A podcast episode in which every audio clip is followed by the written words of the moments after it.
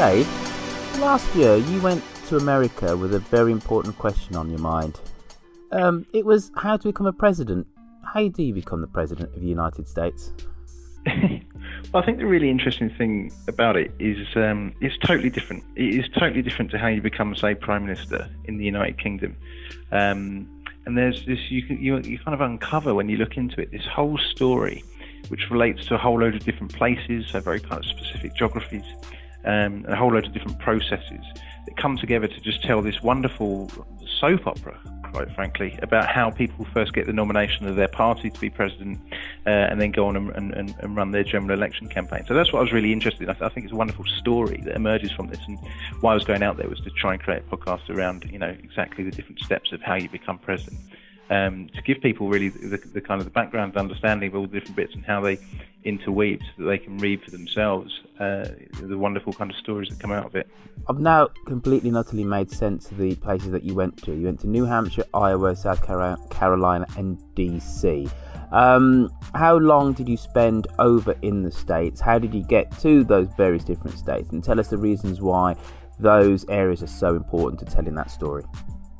So wasn't there a huge amount of time. I was only about ten days, and this was a couple of weeks before before the um, in kind of October time, so just before the election. Um, and the reason I picked those is, is, is, because these places are so pertinent, really, to the to the story of how you become president. So, um, Iowa, for example, is first in the nation, first place in the country that votes in the Iowa caucus um, for people to select their party nominee. So I went to Iowa and spoke to both people in Des Moines, a very kind of urban area and then out into these cornfields that just go on for miles and miles and miles and talking to the, the rural farmers uh, of Iowa. Um, the second place in the nation that votes traditionally is New Hampshire, very different state to Iowa. Uh, on the East Coast, renowned for being kind of socially liberal but economically quite conservative. And there I went to an incredible building, um, which is an old uh, hotel that they're doing up called Dixville Notch. And the reason I went there is in New Hampshire, um, they have a rule which says you can close the polling station if 100% of the people in that polling district have voted already. Um, and this is such a tiny, tiny place that there's only 10 people or 11 people or so who are on the voter register. So what they do by tradition is they open the poll at one minute past midnight and everybody lines up and votes. All 11 people get there and vote and then they close it at three minutes past midnight. And that way they can announce their result first before anybody else in the state, and a huge number of camera crews go and cover it. So it's it's called the first in the state of the first in the nation. So that was a really interesting bit about New Hampshire. Um, South Carolina is the third one that, that, that the candidates have to stump to. So I mean, if you imagine if you're trying to build an electoral coalition, you go to rural Iowa, then you go to the kind of eastern seaboard New Hampshire, then you go down to the deep south in South Carolina looking at the issues around identity politics and race politics. And we actually start the story there because um, when I was younger than I am now, uh, sadly, I, I um, went out and did some volunteering on the Obama campaign in 2008. And the reason I went out was because I heard him give his victory speech in South Carolina. And so I found out where it was he'd given this speech in a conference center uh, in Columbia. So I went there to, to, kind of meet the guys who ran that event because it had such a big impact on my life. And then you can't not really finish out going to Washington DC and, and see the you know both the, the, physical but also the kind of social structure of what the new president is going to walk into. Um, and it becomes particularly interesting with someone like Donald Trump, of course, who's never held elective office before, and that that sense of an outsider coming to Washington was something I, I kind of you know you experience as, as, as being an Englishman abroad there. Um, so I like to think it gave us a really good oversight, I think we've got some really good bits of the story coming together through those four particular places. So obviously, going to New Hampshire, Iowa, and South Carolina, um, you are trodding the trail, as you said, of U.S. potential presidential candidates um, on the primary trail. Um, what specifically did you learn uh, maybe about the 26 election going to those places? What did you learn about America? What did you uncover? I, the, the, really interesting thing for me, I think, from, from kind of our point of view, looking at the story from a British point of view, trying to understand it, is I think a lot of us have a view of the US which is based primarily on going over there, and, and when British people tend to go, they will go to New York first and foremost, possibly Orlando second, possibly if they go back a third time, California. And actually, that is a that's a really unreflective view of vast, vast swathes of the country. A lot of it is rural, a lot of it is poor. Um, I don't think that's an image we always kind of necessarily get on our on our TV sets or the experiences we have when we travel over there. So it's really interesting to engage with that. And in relation to the 2016 election, what it taught me was, you know, I, I wouldn't um, lie about this and, and, and claim credit for uh, prescience which I didn't have. But I would just say that I was far less surprised by the Trump victory than some people, where I still thought Hillary Clinton was going to win, but you could see it building, you could kind of see it coming. So you said that you felt, um, and you weren't surprised by the by the Trump victory. Did you encounter any of the uh, any of the respective party teams on the ground? How were they trying to get the vote out? How were they canvassing for their candidates? Yeah, we did. Um, so when we were in Des Moines, we went to see Bernie Sanders speak on behalf of uh, Hillary Clinton. He was at Drake University there, so he was obviously sent out to encourage young people and get out the vote there. But what I found really particularly interesting about that was they did this event at like 11 o'clock in the morning on a kind of a, a Tuesday, and it had nothing to do really at all with being a rally in terms of getting undecideds there. You could tell that the only reason they were doing it was they packed it with you know die-hard Democrats and that way, that evening, they got non-stop news coverage across Iowa about Bernie Sanders was in the state. So I think the interesting thing about US geography compared to British geography is because it's so vast, what you're trying to do more than anything else is play into local media markets, which we just don't really have in the, I mean, we have BBC London and BBC East Anglia and stuff, but it's not quite the same, I don't think. So it was really interesting to observe how the, the campaign would use surrogates, go into an area, but not actually use them to kind of talk to real voters or real undecided voters but use them in a way of, of getting into local media markets to try and hit as many you know, TV stations as they can ahead of the big day. So obviously, with the, the victory of Donald Trump, um, what he did was tap into blue collar America. Tell us exactly where you saw this kind of nascent kind of Trumpism. I saw it in a, in a whole number of places. I think the one that stands out for me the most was um, again, when I was in Iowa, I, I, decided to drive out of Des Moines, which is a very urban and quite liberal city, down to a small town about an hour and a half kind of southwest of it called Creston, which is a proper um, kind of blue collar town. And on the way there, I, I, needed some petrol and so I something to eat. I pulled into petrol. What turned don't, out, don't you mean gas? Well, exactly, gas. Yeah, and I had that problem at the gas station, needless to say as well. Um, but I pulled in there, and well, you had gas at the gas station. Well, I said to him, "If, if you got any petrol?" and he looked at me like I was from another planet. No, I, I thought I thought you were telling me that you're in, you know, in this in the sealed confines of the car, you had a lot of gas, and that would have been terrible oh, right. for, for, your for your passenger. yeah, no, mercifully we're right on that front. Although. Uh, when you're in the south, they did ask me what flavour burrito I wanted for breakfast, which is a question I never thought I'd get asked. so I went into this casino, which was there as well, and talking to some of the staff who were in there. Um, and all of them just saying, you know, you say to them, who are you voting for? And they'd, they'd look at you and they'd say it consciously quieter than how they were talking to you before. They'd say, oh, you know, I'm, I'm, I'm, I'm going to vote for Donald Trump. I think he's what we need. Obviously, one of the kind of doyens, one of the icons of America, of Americans blue collar, is Bruce Springsteen. Tell us the reason why you decided to go for the track The Rising. Well, I, I, mean, it's a fascinating track. I think that one. He was he actually wrote it um, on the back of 9/11. One of the images he said that really stayed with him was this idea of a firefighter running into the flames and then you know, not being able to see behind him or ahead of him. And I think in many ways it is a country still that is trying to deal with the fallout of that. And I, and, and my view of it is that many people. Um, as much as you might dislike some of their politics and some of their sentiment, are trying to work through a whole series of issues which um, immigration and, and the effects of 9 11 also have brought up for them and responding to it in different ways. I think it's a country that is, uh, you know, asking itself some very, very serious questions about how it responds to the changing nature of its role in the world, but also um, moving away from, uh, you know, communities which for, for a very long time have been localized, uh, have been a fundamental part of their economy, now are becoming the middle class. Um, so what I also like about that song is I think is it's it's quite hopeful, and I think both sides felt in their candidates, less so the Democrats when Bernie Sanders ceased to be a part of it. But within the Trump side, I think it's easy for us to forget sometimes that it felt like a rising. It felt quite joyous. Um, I don't want to use the word progressive, but for people on people who were going out to vote for him did so with a huge amount of enthusiasm. It wasn't done with a kind of a cynicism that you might associate with his politics. So I'm a huge Bruce Springsteen fan. I think he is uh, a, a, wonderful poet when he when he talks about the, you know, the American working and middle class, uh, and it just seemed particularly apt and, and, and, certainly reminds me of a lot of the people I met on that trip. Can't see nothing in front of me.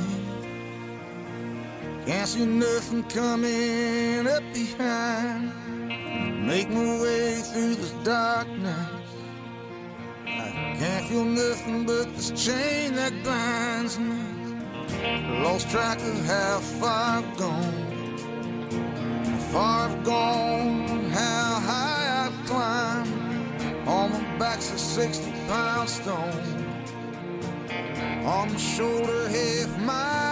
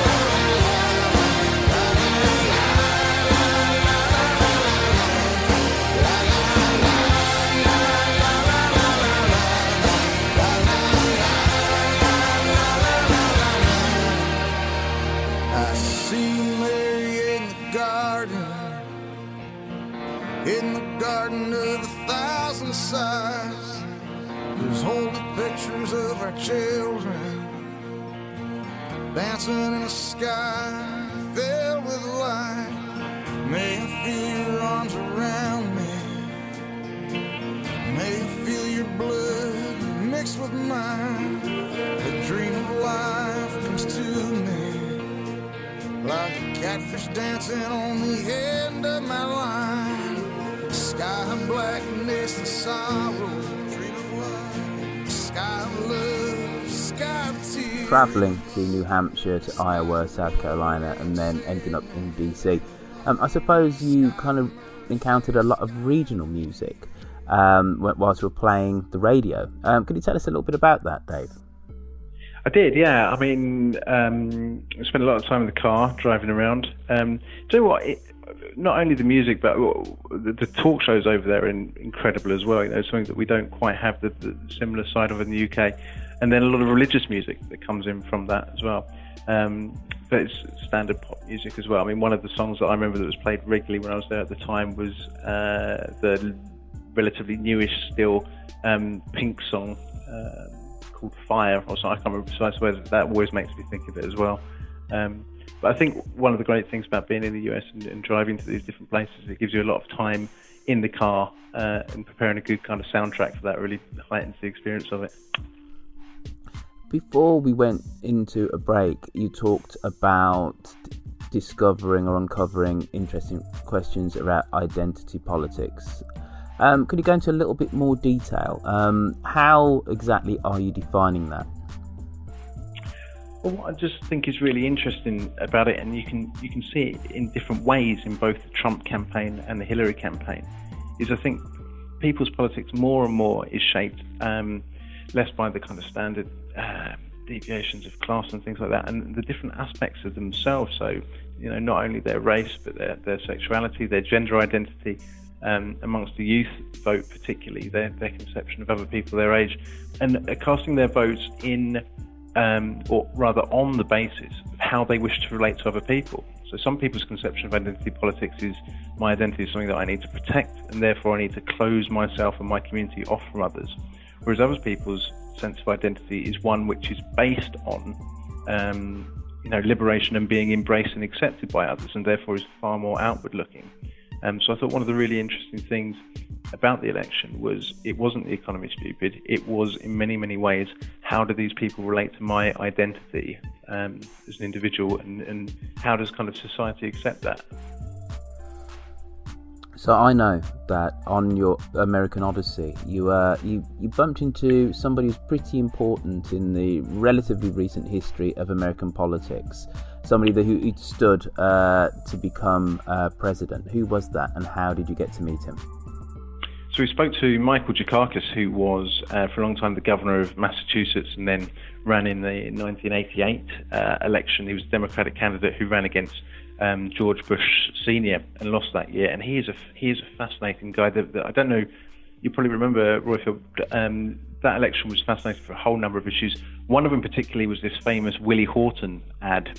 Um, I do um, remember. Marcus was, you know, kind of just the most kind of blatant example of racist campaigning I think you'll ever see. With this story about this um, guy who was on temporary release from prison uh, and went out and raped and murdered somebody and subsequently they ran this whole video footage of you know, black men walking in and out of prison and looking up at the camera and making eye contact. And then he was asked about it in the debate and was supposedly gave uh, a very you know overly calm and robotic answer to it. So he's a fascinating guy. I was very lucky. I wrote to him um, uh, and asked to speak to him, and he agreed to agreed to have a chat with me about it. And we covered a huge number of things. And I really left that interview more than and they were all really enjoyable ones to do. But with him, just thinking, well, what what a loss to history that man really was in many ways. Um, but he's still very involved in politics, particularly again in teaching in universities and, and, and getting young people actively involved. So you went to America. Um, you saw America, real America. Um, you felt Trump coming. Uh, and uh, you kind of came back. Um, tell me about the podcast that, that you put together on the back of this. So it's going to have 10 episodes, I think. It's going to focus on all the different key parts of the story. So we'll have one on the Iowa caucus, what that looks like, one on the New Hampshire primary, what that's like, one on South Carolina, one on the debates, which I think is going to be particularly interesting. How do people prepare for the debates? One on the convention, um, and a whole series of things through to through to the election itself, and, and you know the ground game and how the campaign organises across the country on the day. Um, they're going to be I don't know. We're looking at the length of them at the minute because I think there's some really interesting detail and stories to tell here. And there's an interesting question about when's the best time to bring this out as well. I don't want it to be something that uh, we wait for the next election cycle for. I think it's a story that people can enjoy at any any time, really. Um, and particularly with this current president and the way things are going, we might necessarily not have to wait until uh, four years' time until we get another new one. Dave, quickly, just before we go, you can tell us the name of this podcast so people can go, go off and find it. What's it going to be called? I can. It's simply called How to Become President of the United States, um, produced by myself and my my friend with E14 Productions.